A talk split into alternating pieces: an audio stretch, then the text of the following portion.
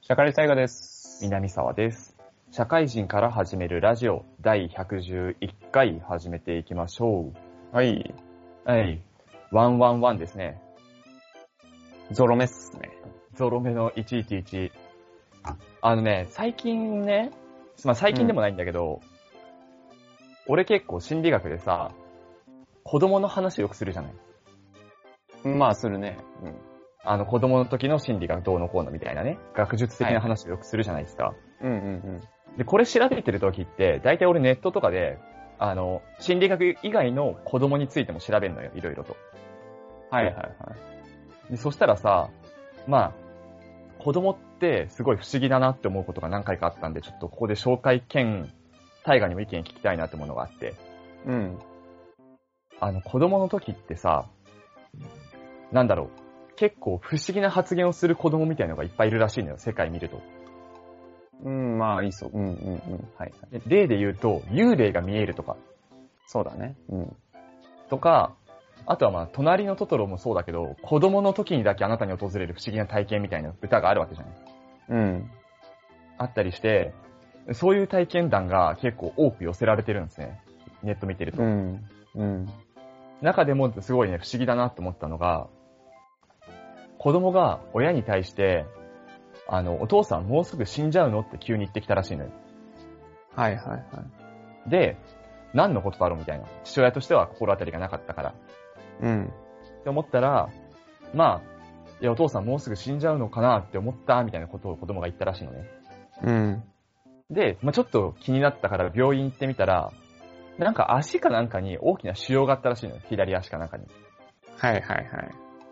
あって、で、このまま予定してた家族旅行に行くために飛行機に乗ると、その気圧の変化で、なんか左足が壊死したかもしれんみたいうな。ん。っていう話になって、子供のおかげで助かりました、みたいな話があったのよね。うんうん。で、子供には変な、そういう予知能力があるのだろうかみたいなはいはいはい。ものがあったのと、あとは子供の時に、あの、俺は前世でこうだったみたいな話をしてきたらしいのよ、子供が。うん。で、その子供が大きくなった時に、お前でもそういえば前世でこんなことになってたって話したけど、まだ覚えてんのその時のことみたいな。って言ったら、うもう覚えてないみたいな。何それそんなこと言ったんだっけみたいな。ん。はいはいはい。って言ったりだとかっていうのがあって、その子供の時にだけ訪れるなんか、何、オカルトチックな不思議な体験みたいなうん。ものを目にしたんだけど、こういうのってさ、なんだろう。まあ、すごい学術的な話すると、前言ったさ、アミニズム的思考みたいな、うん。そうだ全ね部人間に見えちゃうみたいなものなのかなとかっていう見方もできるんだけどさ、うん。俺結構そういう無粋な考えするよりも、純粋に子供には変なち不思議な力があると思ってる方が楽しいかなと思ってるからさ、そういう見方してんだけど、ほう。はいはい。これについてどう思うっていうのを聞きたいのと同時に、ちょっとそれ考えてもらうときに、もらってる間に俺がちょっと話したいことがあるんだけど、ちは、はい。ょっとこれについてね、ちょっと大河の意見まとめてもらってる間に、俺も昔あった経験でね、うん。小学1年生か2年生の時に、しあの、下校中に白い猫がいたのよ。うん。白い猫がバイクの上に乗ってて、はいはい。で、それとね、なんか2週間ぐらい連続でその猫がいたから、その猫と俺と、俺の友達と、2匹と、あ、2匹じゃない、2人と1匹で、うん。下校中はよく遊んでたのよ。うんうんうん。でもね、なんか2週間経った後ぐらいから、その猫の姿が見えなくなったのよ。はいはい。で、なんかそ、その下校の道が同じ人に聞いても、ね、なんか猫を見たことがないっていう人がほとんどだったのよ。うん。だからもしかしたら、あの猫って、イマジナリーフレンドと呼ばれるものじゃないかって思ったの。はいはい。イマジナリーフレンドね。そうそうそう。まあ、知らない人のために言うと、自分の想像で、空想のね、あの、幽霊とか、そういうのを作り出しちゃうみたいなやつね。はいはいはい。で、そいつと仲良くなっちゃうっていうのがイマジナリーフレンドって言うんだけど、もしかしたら、あの猫もそうだったんじゃないかっていう経験があって、でもその時って、俺の友人もなんかその猫にに話してたよな、みたいな。話しかけてたよな、みたいな思って。未だにあの猫が本当に実在したのか、イマジナリーフレンドだったのかっていうのは俺の中で、なんか、もやもやしたまま残ってるんだけど。なんかちょっと怖い話みたいなね。そうね、ちょっと、まあ、アンビリーバボーとか見てても子供の話って結構出てきたりするんだよね。うん。こういうなんかそういう不思議な経験が大河にあるのかないのかっていうのもそうだし、こういうのについてどう思うかみたいなね。 まあ覚えてないけどね、僕は。お前覚えてなさすぎるんだよな、子供の時。うんまあだから、まああと、そうね、この話に関しては楽しい楽しくない問題で言ったら、そりゃ不思議な力があるで片付けた方が楽しいのは間違いないよね。ああ、まあそうね、盛り上がり的にもね、そんなのないよっていうよりはね。うん。で、なんか、まあ僕が考えたことで言うと、うん。まああってもおかしくないよねとは思っているんだけど、うん。そういう力って。だから結はいは局こう、成長していく過程で、なんか、必要のないものとしてうん。消えていくもの、で、多分子供の頃ってすごい多いんじゃないかなと思って。あーで、なんかこう、例えばまあ言語能力とかまあ早い段階で身につくけど、例えばね、国語とか、なんかそういうなんか勉強とかさ、あとなんかこう、親にこう、これをやっちゃいけない、これをしした方がいいとか、もう生きていく中でどんどん教えられていく中から、それって必要とされないじゃん。うん。子供にとって。それをなんかこう、言ったところで親が信じないし、そうね。ね、まあ、ちょっと、そういう予言めいたこと言って、助かったことぐらいがフューチャーされるぐらいじゃん。うん。それでそれの能力をもっと高めようよっていう大人なんていないじゃん。っいないいないね、それは。ていうことを考えたら、まあ子供にとって、どんどんそういうのは見なくてもいいものななんだと認識するもんなんじゃないかな。ああ、なるほどね。そういう不要なものを排除していく中で、子供にしかない能力っていうのもあるんじゃないかっていうね。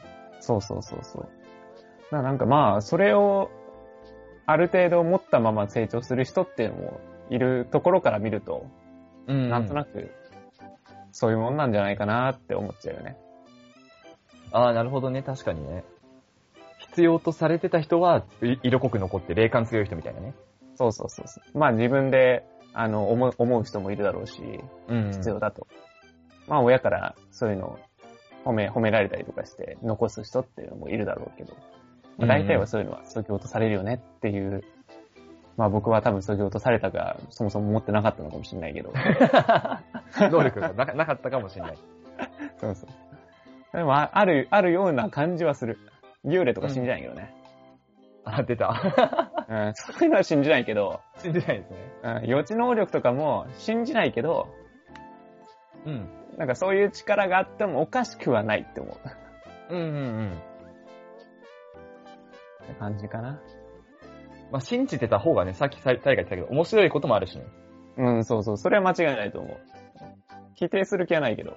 うん。だいいよ、もう幽霊とか怖いじゃん。予知能 力。怖いよ、なんか、真剣に考え始めたら。いや真剣に考え始めたらマジで怖いよね。うん。怖いから、そういうのは真剣に、なんじゃないけど、なんかいろんなこと、なんかね、透明に見えたりとかもしそうじゃん、子供だったら。ああ、そうだね。うん。怖いことに。それは発言しないけど、実は透明に見えてましたみたいなことありそうだから、ね。あの、透けてるとかね、あの人ちょっと透けてる。そうそうそう。そうそう。絶対あるけどね、そういうの。うん子供学者みたいな人がいたら、そういうの調べられるかもしれないね。うん。ああ、ね。大人が調べっからそういうのわかんねえんだよっていう。子供で、子供内で完結してほしい。 そうそうそうそう。大人が子供を見てっからそういう能力が、なんかよくわかんないように見えるだけなんだよっていう。うんうん。子供の中だったらそういうの普通だったりとかするからね。なんかね、うん子供の視点にになっても、多分子供の脳じゃなきゃ見えないものとかあったりするだろうしね。絶対そうだと思う。ああこ不れは思議発見ですね。ねそう調べててすごい面白いなと思ったんで、 ね、いやもうなんか興味ある人いたら、ちょっとこれも調べてほしいっていうか、そうねそうねなんかあったら教えてください。はい。じゃあ今日は、えー、大河の世界史をやっていきますんでよろしくお願いします。はい、お願いします。はい。じゃあ本編です。はい。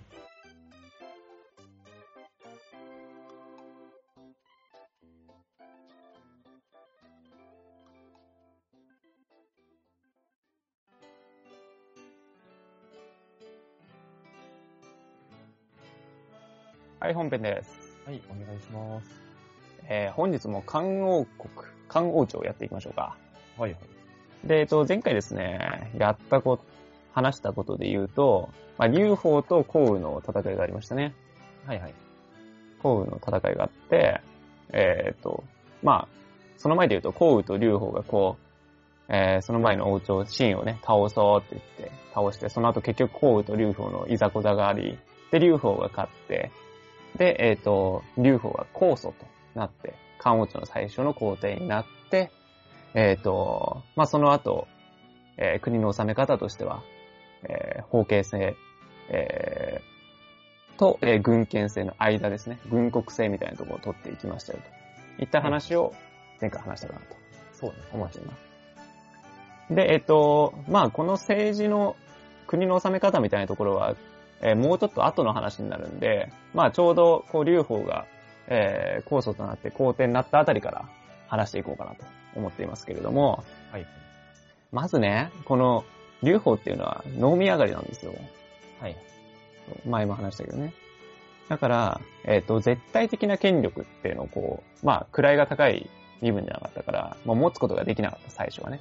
うん。だから、えっ、と、地方は部下に統治させて、えー、近くは直轄地にするはい。という話を、えー、取っていくことになるんだけど、ただね、やっぱりね、王になったら猜疑心っていうのは出てくるんですね。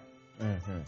もう最初はね、こうみんなに助けてね、つって、もうみんなに愛された流法みたいな感じだったんだけど、うんだんだんだんだんちょっと猜疑心がね、地方の奴ら反乱すんじゃねえかな、みたいなことを思い始めちゃうわけですよ。はいはいはい。だからもう各国の王っていうのをどんどん粛清していくんじゃないバッサバッサと。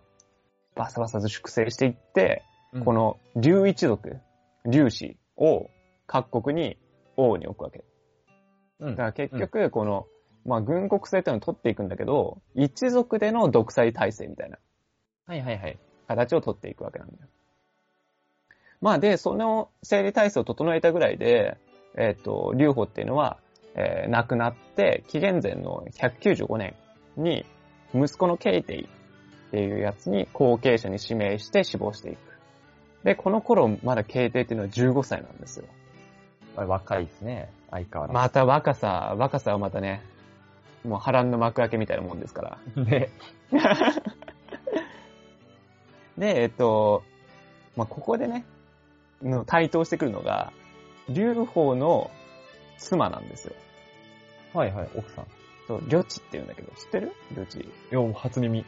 そう呂地はでも結構有名らしくて、はいはい。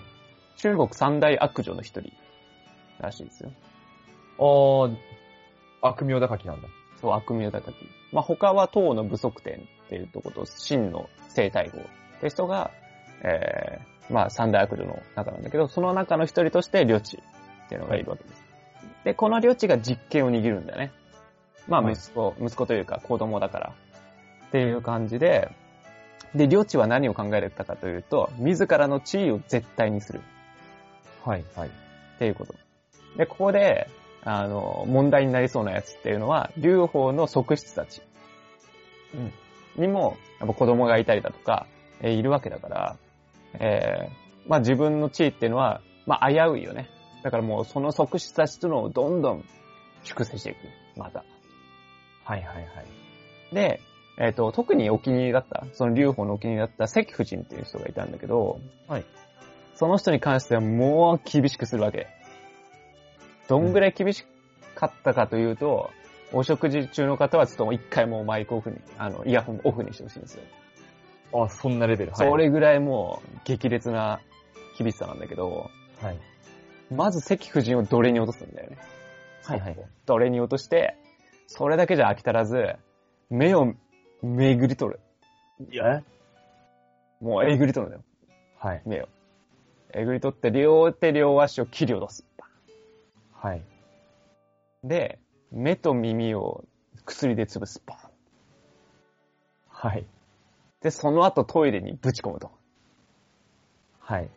で、豚と家臣や一族に、こいつを笑い物にするわけだね。はい。で、古代の中国では、その、豚便所って言って、ボットン便所みたいなところ。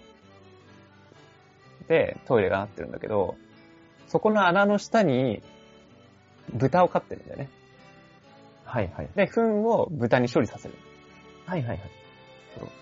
だから、もう、もう一族たちに、もう、その、あの、目とかもう、両手両足とかない赤夫人をトイレに置いて、もう、人トンって呼ばすんだね。はいはい。そう。だから穴の中に豚と一緒に飼うみたいな。うん。っていう悪名がたき、商業ですよね。 もうちょっともう、えーって感じ。テンション下がっちゃった。はい。テンション下がるでしょ。でね、これは、なんか、こう、領地のね、悪名高い行動で済めばいいんだけど、それをね、皇帝が知っちゃうわけ、はいはい。皇帝さんが。で、もうショックで仕事ができなくなっちゃううんうん。の。もう若いからまだ。で、さらにもう酒と女に溺れて若くして、皇帝っていうのは死んじゃう。はいはい。っていう形なんだけど、でも、側室たちも周り、もう惨殺してるんで、粛清してるんで、一応この、あの、領地の、えー違う、経帝の子供を一応王にして、だけど、領地がまだ実権を握るっていう感じにしてるんだよね。はい。もう、劉邦が有力な地方の部下とか、こう、潰しちゃってるんで、さらに言うと、この領地が、すごい悪用、悪用やってるのに、止める人っていうのもいなかったんだよね。はいはい。うん。っていう、なんかとんでもない国の中身になってて、そう。で、さらには、地方を治めていた劉一族いたじゃない。うんうん。こいつらも殺していくんだよね。そうだ。チも。はいはい。そう。で、両一族。両地の親戚を地方に置いていくの。はいはい。って言ったらもう、旅地一族で独裁体制はい。みたいな感じになっていくんだよね。で、ここまで来たら旅地が死んじゃうんだよ。また。またと、はいそうなったら死んじゃいますと。ってなってた時に息を潜めてたこう子さんたち、龍一族の生き残りみたいなところが手を組みクーデターを起こして、もう旅地一族をまた粛清して、で、最年長だった権力欲の薄い文帝っていうのが、この後皇帝になったと。いった感じになってるんで、もう、シーソーゲームだよね。外籍と、その、竜一族の。うんうん。シーソー関係でこう、全巻を進んでいくわけなんだよね。で、えっと、その後っていうのは結構漢王朝っていうのは、えっと、安定していて、まあ、文帝が皇帝になりましたっていうのと、その後、こう、慶帝っていうのが、えー、皇帝になったんだけど、その時の政治に関しては文系の地って呼ばれていて、すごい称賛されていたと。まあ結構こう、食べきれないほどの食料をこう生産しちゃったりだとか、もう銭が多すぎて困っちゃうみたいな、お財布パンパンみたいな感じになって、はい。 もううわうわもうバブルバブルみたいな感じで、えー、栄えたと。漢王朝がね。うん。そうそういう感じなんだよなまあ、そうなって、中央の力っていうのが安定して、バーンって地位が上がったと。うんうん。ってなった時に、困ったのは、そうなった時は、地方の力も一緒に上がっていくんだよね。ボーンって。中央の力に付随して上がってきた時に、あらあら、反乱をまた恐れちゃうわけ。はいはい。で、勝手に漢王朝っていうのは、その、地方の領土っていうのをこう没収するってなった時に、地方がまた、あのー反乱を、それに、あの、触発されて反乱を起こしちゃって、それが五祖七国の乱っていう、前回ちょっと話したところはいはい。が勃発しちゃうわけ。で、この後、なんとか中央政府っていうのは、この五祖七国の乱っていうのを、こう、抑え込んで、で、えっ、と、どんどん地方の、えー力っていうのを削いでいく。で、はい中央政府の国家力をこう上げていった時に、えっ、と、結局、その中央集権国家みたいな感じになりた、なったっていくと。はいはい。そう最初は軍国制になってて、まあその後も体制としては軍国制なんだけど、えー、五祖四国の乱で抑え込むことによって、ほぼ中央集権っぽい感じになったとうん。いった感じになります。で、ここまでの流れがなった中で、えっ、と、紀元前よ141年に、えー16歳で武帝って人が皇帝になりました。うんうん。この武帝っていうのは結構有名なのかなってなんとなく思ってるんだけど、うん、名前は聞いたことある。結構この人はカリスマ的な感じなんですね。はいはい。で、まず、さらに中央集権を強める動きをとって、地方の土地あるじゃないうん。それを、えーその地方の王の兄弟たちにどんどん分割させるんだよね。だから、うん国を半分にして、お前半分を弟に土地を与えろという動きをすることによって、ひ国一つの力っていうのを弱体化させていくと。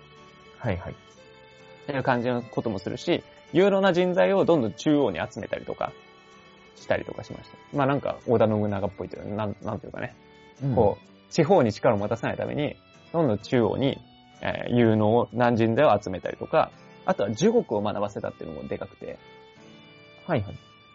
まあ儒学、儒学っていうのは年上の、目上の人を大切にするような考え方。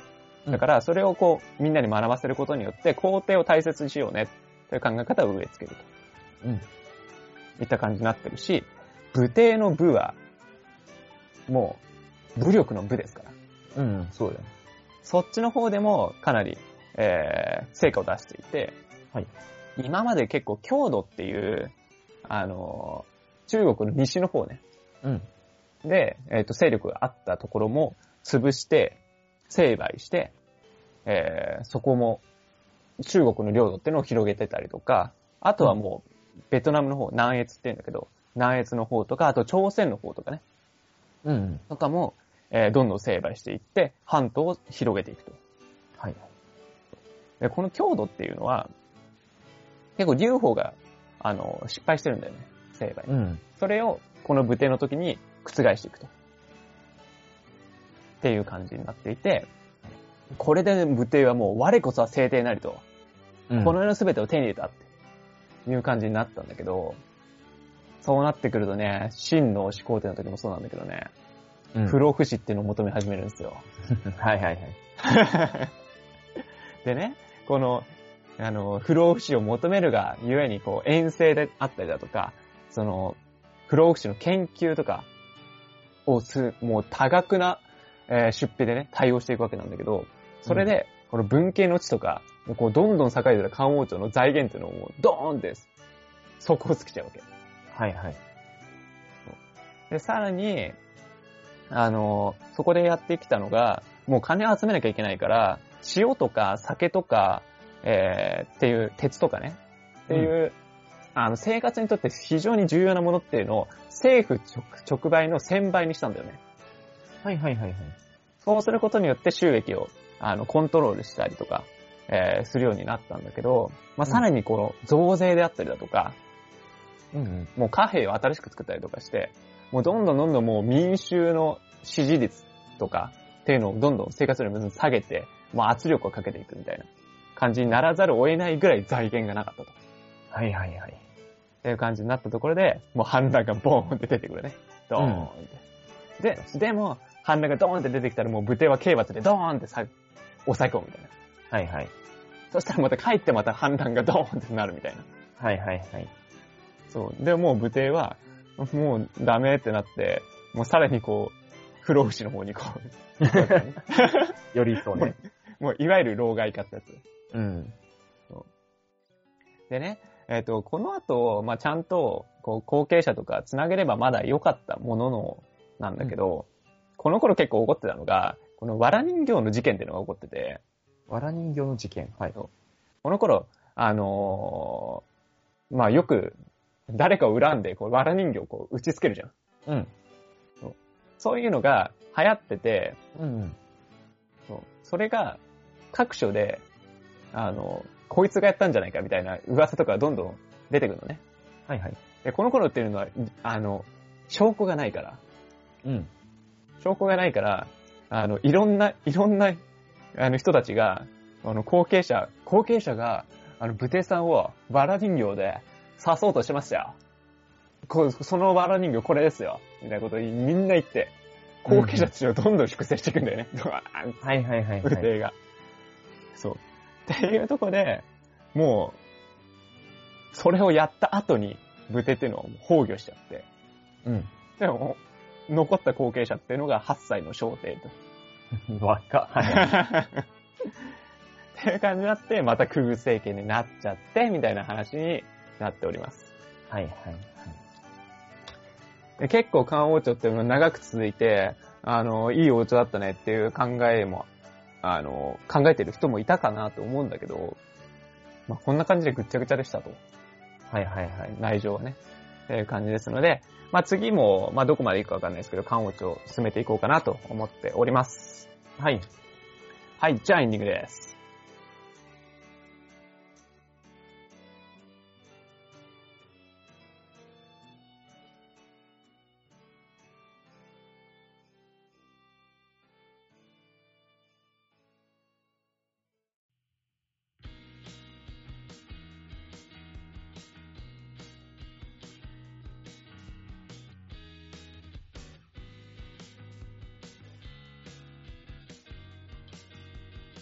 はい、エンディングです。はい、お疲れ様です。いやーね、歴史は繰り返してますね、これ。まあ、なんか、中国は同じような感じだよね、ずっとね。マジで、始皇帝の時に聞いた話と同じ話が繰り返されてるわ。でもなんかこう見ていくとさ、まあ、中国はあんまり変わんないよね。で、なんかそう考えるとローマちょっとオシャレだよね。進め方とか。 おしゃれなんとなく。なんか毒殺とかは、まあ一応あるけど、うんなんか展開オシャレなんだよな。まあまあ、確かにね。もう中国はでも黙って粛清だって感じだよね。あ、そうそう、粛清多いよね。 いや、もう、それで後継者いなくなっちゃう問題があるからね。いつもやってるもんな、それ。あ、こいつまだ生き残ってた、まだちっちゃいやつだっていうやつをもう後継者にしちゃうみたいなさ。うん。結局その、なんだろうね、区物政権みたいなやつが多いよね。その外籍みたいな感じの。ああ、外籍ね。うん、外籍政治が多い。だからその、両親とのシーソーゲームもあったし、うんうん。結局この後もちょっとそういうのの流れなんだよね、若干。はいはいはいはい。もう誰、誰かの他の人がこう政治入ろうと思って、ただまた盛り返してみたいな。うんうんうん。なんかもう、まあまあ、外部とは結構成敗してるからうまくいきつつ、ただでかすぎて内部も崩壊してるって感じだよね。そうね、な、なんだろう。ローマの時ってさ、あの、前の皇帝はこれでダメだったから、じゃあ今度はこうしようで、そっちも失敗するみたいな流れが、なんか多かったイメージなんだ。なんだかけどここで、なんか缶のすごいところは、うん。普通だったらね、いつもだったら、潰れんだよね、国家が。うんで、変わるんだよ。うん。うん。あ秦になったりとかね、州になったりだとか。でなると思うんだけど、盛り返すんだよね、缶は。そそこがすい。ごいとこなんだよ。潰れないんだよね。まあ、全巻五巻って言い方で、そうね巻、巻は一貫したりするもんね。うん。まあ、実情は潰れてたりとかするんだけど、うん。一回。だから全巻交換なんだけど。まあ、はいただ、前、ほぼね、なんかす、その、その期間も短いから、一貫して感がずーっとあるっていうのは、なんかね、あの、奇跡的な復活が、ギリギリのとこであんだよね。ド ンギリギリで、あ、こいつまだ生き残ってたみたいな。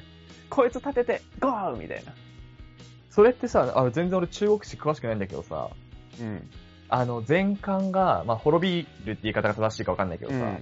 衰退してって、なんか命からがら流れた五感なのか、復活を遂げた五感なのかみたいな。どっちなんだああ、そこれ次話そうと思ってるんだけど、ろうはいはいはい。一回ね、新しい国家が生まれるんだよ。はいはいはい。その後、秦っていう国家なんだけど。うん。ただ、えっ、と、復活なのかなまあ、復活かなそれで言うと。あ、復活になるんだ。なんかね、もう、ひ一人一人が立てんのよ、また国家をポーン。それが確かもう本当に、数年とか、そのレベルだった気がするんだけど、そう、次詳しく話すんで。だから、その後に、そのその後から五巻みたいな感じ。はいはいはいはい。あ、なるほどね。そういう感じなのね。なんかもうそこをなんか歴史に書くっていうのはなんか変な感じだから多分ないんだな。うんうんうん。間で、まあ、統一しちゃうっていうか、そうそうそうそうそう。で一応まあ全韓国間もそういう風に分けるみたいへえ。ってことはじゃあ、こあの、五感の最初の工程みたいなのもじゃあ結構優秀な人物な。うん。になるんだよね、多分。そうそうそう。まあこの、今の間の中でも優秀な人材っていうのはまあ結構いたはいたんだけどね。うんうんまあ文帝、慶帝がいて、まああと武帝ですかね。うん。うん。この後もね、やっぱ復活の最初、まあ、あの、全巻五巻はそうやって潰れて全巻五巻だけど、その中でもほぼ潰れてるみたいなセクションはあるから、もう次の、この、8歳の小帝の後の9代の選帝とか、もう、その復活の時の、あの、皇帝なんだけど、はいはい。その人もやっぱり有能だったんだよね。なんかもう、私は苦靴ですって言ってたけど、うん。ずそれでずっと耐えて、耐えてたけど、やっぱ違いました祝祭ボーンみたいな感じの優秀さ。あれ今、優秀ポイント一個もなかったんだ けど。どこに優秀ポイントあ ったのあの、選定の有能なとこは猫かぶりだから。あー、なるほどね。あ、全然復讐します、復讐しますみたいな。外敵に対してね。うん。でももうタイミングで、タイミングでドーンってそいつらを潰すみたいな。 はいはいはい。で、漢王朝復活ですみたいな感じになったりとか。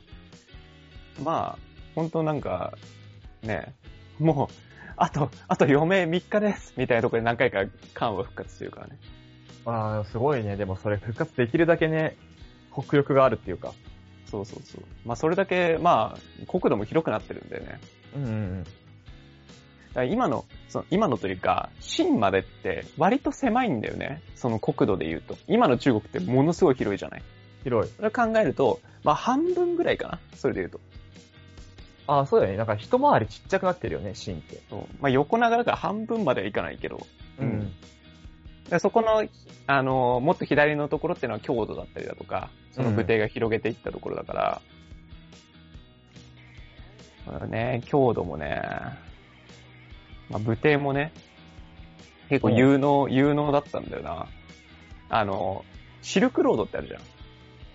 うん。絹の。そうそう、あそこのルートを作り上げたのが、まあ、武帝って言っていいのかわかんないけど、あの、武帝の時代なんだよね。そこのはいはいはい西への、その、貿易のルートを築いたってのも武帝なんだよ。はいはいはい。それすごい優秀じゃない。うん。なんだっけな。なんか部下を、こう、うん。あの、お前ちょっとは西の方わかんねえから、あとなんか、同盟を組みたくてね、強度を挟み撃ちするために。うん。でも、そいつの同盟国、同盟したいやつの場所わかんねえ。お前行ってこいっつって、部下を12年間ぐらい、その、西に、こう放流させるのよ。 やばい。 はい。で、その部下が、その、西の方向へ12年間行って、あの、ようやく見つけたの。そこの、大月市って言うんだけど、大月市ってとこの、あの、どこを見つけ、いや、ちょっと、あの、あの、関東、同、同盟組んで、ぶっ倒しましょう、京都。いや、無理です。って大月市、無理です。ははいい、京都マジ怖い、無理。ってもう、その部下が、あ、だ来月無理だったっつって、周りの国とかにも言ったけど、あ、無理です。京都マジ無理。マジ無理って言って。で、結局もう、何も成果残せませんでしたっつって、武帝のとこに帰ってきたんだよ10年間も言っときながらねそう。ただ、武帝は優しく、あ、そうなんだっつって。でちょっとその旅の記録全部教えてくんねえかな、みたいなはいはいはいはい。話をして、そこの、やっぱりその、西のルートの細かい、あの、行き方とかいろんなとこにこう行けるな、みたいなルートっていうのを教えてもらったことによって、シルクロードへの道っていうのが繋がっていくみたいな。はいはいはいはいはい。っていう、なんか、有能っぽいエピソードもあるんだ。うん、よかったよかった。今、その10年間言ってた部下は粛清されたのかと思ったわ。いや、大大丈夫。結構重要な人物。えよかったよかった。俺今、粛清の流れだろうなと思っちゃったもん。無帝はね、若い頃優しかったんだまあ、権力を得てから、まあ、凶暴化するじゃないけどね。よ。もう何回も言ってるけど、若いやつと老害はダメですよ。日本も、もう CEO は30、30代、40代にした方がいいね。もう大手企業とかだったらもう50代でゴロゴロだもんな。うん。もう全てを手に入れようとしちゃうから。全部ね、権力も金もね、名誉も地位も。まあ、まあ、全員が悪いわけじゃないけどさ、こまあ相対的にね。う、そう、そうなる確率はやっぱ高くなるよね。うんうん。頭の回転鈍っちゃうから。もう、みんな不老不死に願っちゃうもんね。うん。だから僕らもだから、今が全盛期っ すよ。CEO になるなら今ですよ。史上最強の CEO を。うん。ジェームズになる には。今です。いや、本当でもそう思うな。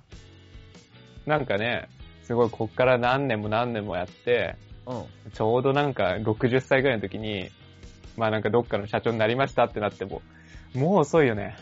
まあ60は遅いよね。うん。改革をするにはもうきつい年齢だよね。うん、やるなら今ですよ、皆さん。 まあ若いうちにやった方がいいよね、そういうのは。改革を起こすなら今ですよ。五校陳章の乱で、皆さん、ゴーって言って粛清されるけどね。それは、 それ抑えられちゃうんだけどね。抑えられちゃうやつ。なるほどね。武帝さんね。あのー、まあこんなもんすかね、反省は。あはいはいはい。そうですね。いや、もう次、まあもう一回ぐらいかな、官王庁やるとしても。まあもう一回か二回。ああ、そんなもんなんだ。こんな長いのに。菅野の時代自体は。うんどうすかねいや、五冠の最後までいっちゃうと400年だからね。どこまで行くかだけどね。もう五冠の最後とかもうローマに追いついちゃうんじゃないいや、もう、いや、もうバリバリ追い越す。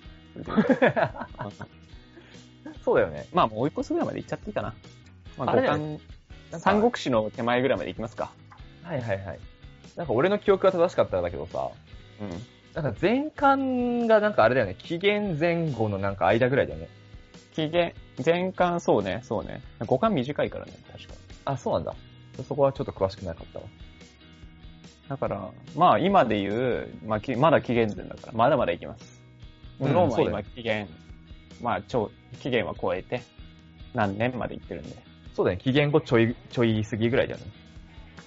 あもうちょい追いつくぐらいまでは、漢王朝。まあ、あんまり気になる人いなそうだけ ど。人気なさそう、漢王朝は。五巻全部飾ったらそれこそ、日本だったら聖徳太子ぐらいまでは進めそうだよね。あ、そうなんですよ。これから、だから、なんだっけ、後部帝うん。あのー、金印の、金印の人が出てきますよ。それこそ。魏志和人伝とかね。そうそうそう。その頃ね。そこぐらいまで行きましょうか。ああ、でもその辺は興味あるな。楽しそうだな。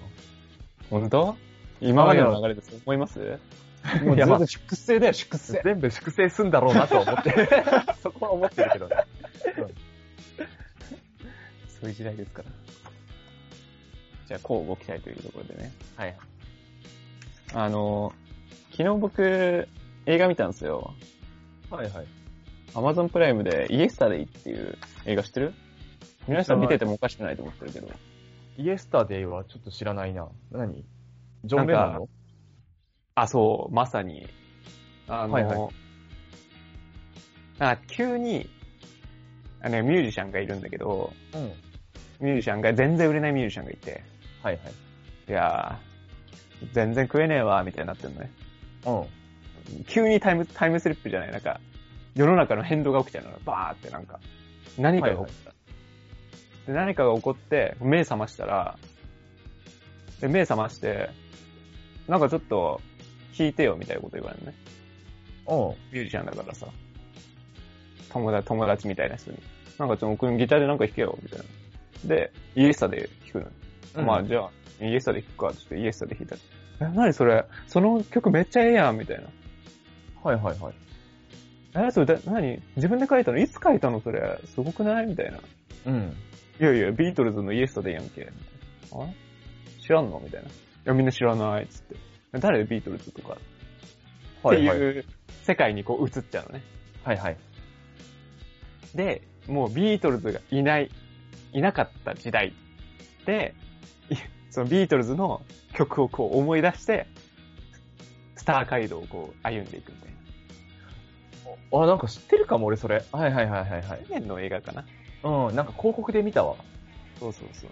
なんかアビーロードっぽい、その、とこで、一人こう、歩いてるような人が、やつがパッケージなんだけど、パッケージというか、ギャルなんだけど、そその映画見てて、いや、これは南さん見たら、ビートルズだけでぶち上がるんだろうなと思って見てたわ。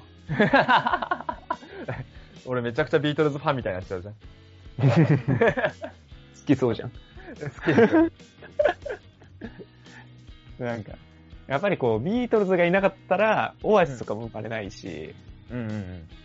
っていうのもあるから、ビートルズってのの偉大さを分かるような映画だったんだよね。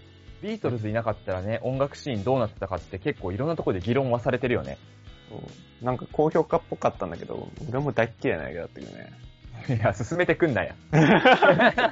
いやでも、なんか、その、よ、ビートルズが好きな人とか、こうなんか洋楽好きな人はき、見てるだけで、ああ、いい映画だなって思うような気もした。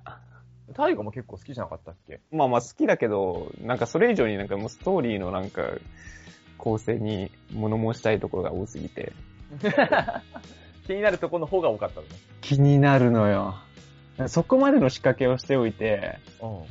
なんかよくわかんないけど、ラブストーリーみたいな。あ、ラブストーリーなんこれ。なんだろうね、オナニー映画みたいになっちゃったのね、最後の方。多分なるほど自己満足ってことね。いやなんかこう、ビートルズが、はいあの、あれこれネタバレになっちゃうから、ちょっと聞かないでほしいんだけど、見る人はね。はいはい。あの、 皆さん見るかもしれないけど、あいやの、いや。ビートルズが、その、スター街道こう、押し迫ってるとこで、まあ、やっぱりこう、あの、ビートルズ知らない人、知ってる人が二人ぐらいいたの、世界に。はいはい。そうな記憶に残ってる人が。のはいはい。そいつに、こう、あの、非難、非難されるんじゃないかっていう、なんかこう、ジレンマとか抱えちゃうわけ。はいはいはい。でも、急に、そのなんかこう、すごい有名になった時にその二人がバッて来て、やばい言われるみたいな、主人公が。はい。こいつらになんか裁判とかでされるんじゃないかみたいな。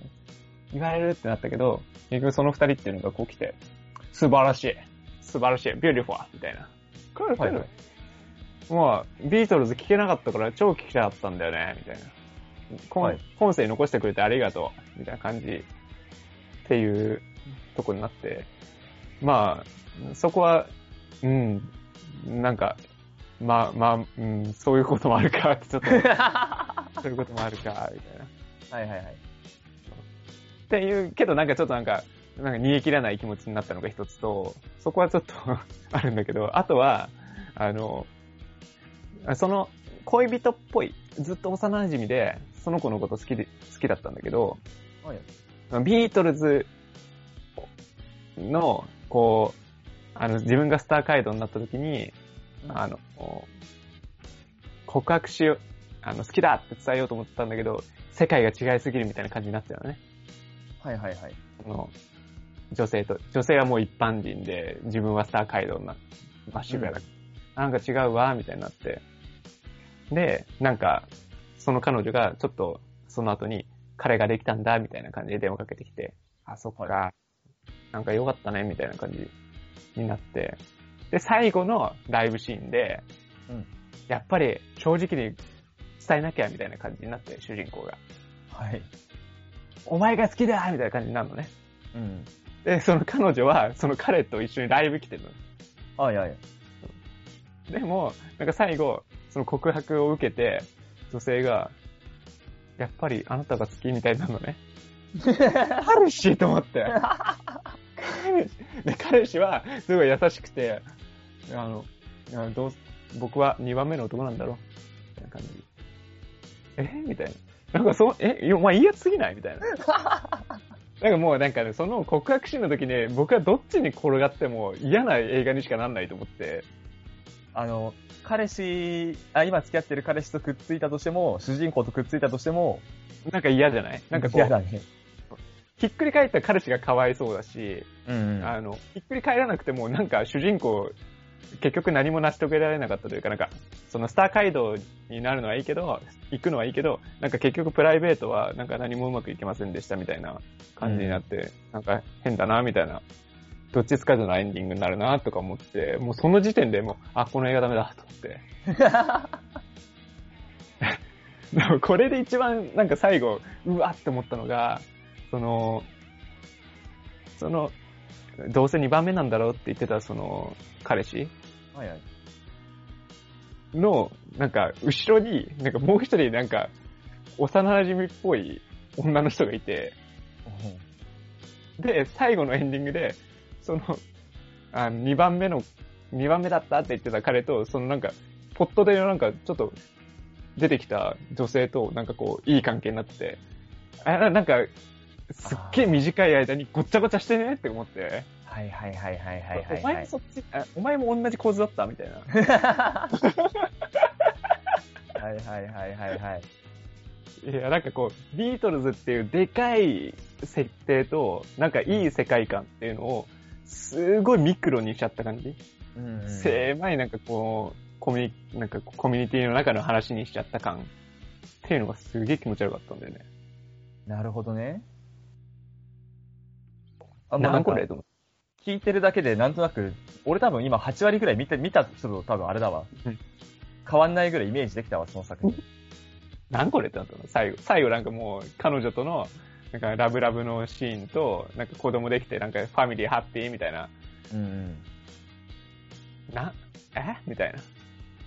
お前、んなんか、ビートルズ、なんかさい、後ろの、ね、こう、BGM でビートルズの曲流しとけばなんか感動的みたいな感じになってるのが、いやーって感じだったね。あーねえ、それね。いや、多分見ないね、俺は もう。見ないね。曲はいいんだよ、曲は。いや、曲はいいよね。それはまあビートルズですからね。うんうん。謎なのがね、その時代にはコーラもなかったりとかね、えなんでって思って、そういうのも回収されなかったしな。えそそれはなんかあんのかねコカ・コーラ社とビートルズが関係あったりすんのかねうーん。ないと思うんだけどね。なんかビートルズがいなかったらコーラが、あのーできなかったとか、ハリーポッターもない、なかったから、はいはいはい。あれ、ハリーポッター関さすがに関係ないよなと思って、なんかそこら辺もなんか引っかかりをあったまま終わっちゃっ洋画だよね。た。ようか。あもしかしたらじゃあ日本で有名じゃないだけであんのかもね。何かね。うん。イギリス人つながりで。あ、そういうことか。うん。なんかあんのかも。JK ローリングさんだよね。確か書いたの。うんうん。まあビートルズに影響を受けてた作家さんだったとかの可能性はあるかも。あー、もうこの曲から着、着想を得たみたいなね。そうそうそうそうそう そないやろ、そんな。う。まあ俺も知らん。考えてないやんもうそんな。いや、もう、なんかもう、結構評価高かったのに、僕の見方がおかしかったのかよくわかんないけど、ううんん。なんだろうね。あれな感じあるわ。なんだっけ、クイーンのやつ流行ったじゃん。うん。ちょっとごめん、名前忘れちゃったけど。あったね。クイーンの映画。画。うん。あったあったなんか、あれの2番手狙ったかなんのかな。あー、でもまた違うけどね。その、まあなんかむ、昔、そっか。それはちょっとあるか。けどなんまかあまあドキュメンタリーチックではないからね。まあ、そうね。うあん、あ、そう思い出した。ボヘミアン・ラプソディは、あれだもんね。フレディ・マーキュリーさんの半生を描いたみたいな作品だもんね。そうそうそう。その後のなんか、アリー、アリースター誕生とか、もうう、んまあ、レディーガガとか、のは一応あるけど、なんか、全く違う感じだね。そうだよね。その曲を元にフィクションを作っていくっていうのが、そうそうそうそそうのそう。作品だもんね。かなぁすごい評価高いやつって、基本的には僕、普通にいいえ、いい、いい映画だなって終わることが多いんだけど、うん。まあ好きか嫌いかは別として、なんかう、ん。 今回の嫌いだったな。好きか嫌いかは別としての、なんか、1秒後に嫌いだったわっていうの。 いや、なんだろう、なんかなんだろう。これなんかベストオブ、なんか、ベスト10に入るか入らないかとか、ちょっと、あの、評価高いやつって微妙じゃん。だけど、もうなんか、納得して映画を見ることが多いんだけど、納得あが今まだ回できのなはかった納得もできなかった。うん。単純に嫌いって思っちゃった。だかあるあるそういう作品。らなんか、ね、南さんが前見てたドラクエのやつとかはさ、あの世間一般的に不評だ叩か。かられ るじゃん。もうそれは大体不評なのよ。うん。でもなんかいいなって言われてるやつをこう見て、マイナス食らった時は余計に来るね。なんか、うんうん、うん。時間無駄にした感というか。最後の方ドキドキしたもん。え、これもう、え、もうこれで終わるんじゃないよねみた いな。これ、エンドロール来たーみたいな。終わっちゃっえ、最後の、え、エンドロール終わった後になんかあんのみたいな。ないみたいな。たなんもない。 あ、でもそういう感覚はあるね。俺もたまにあるわ、そういうのは。ね、まあなんかが合わなかったんだろうな、自分の見方が。うんうん。会う人には会うってことだもんね。評価高いってことは。そうね。なんかすごいいい、良かったなって言ってる人は、良かったとこを作文にして送ってください。 400字ぐらいでね。全部にゲッタゲタに言って返したの。 いや、じゃあ送らねえわ。い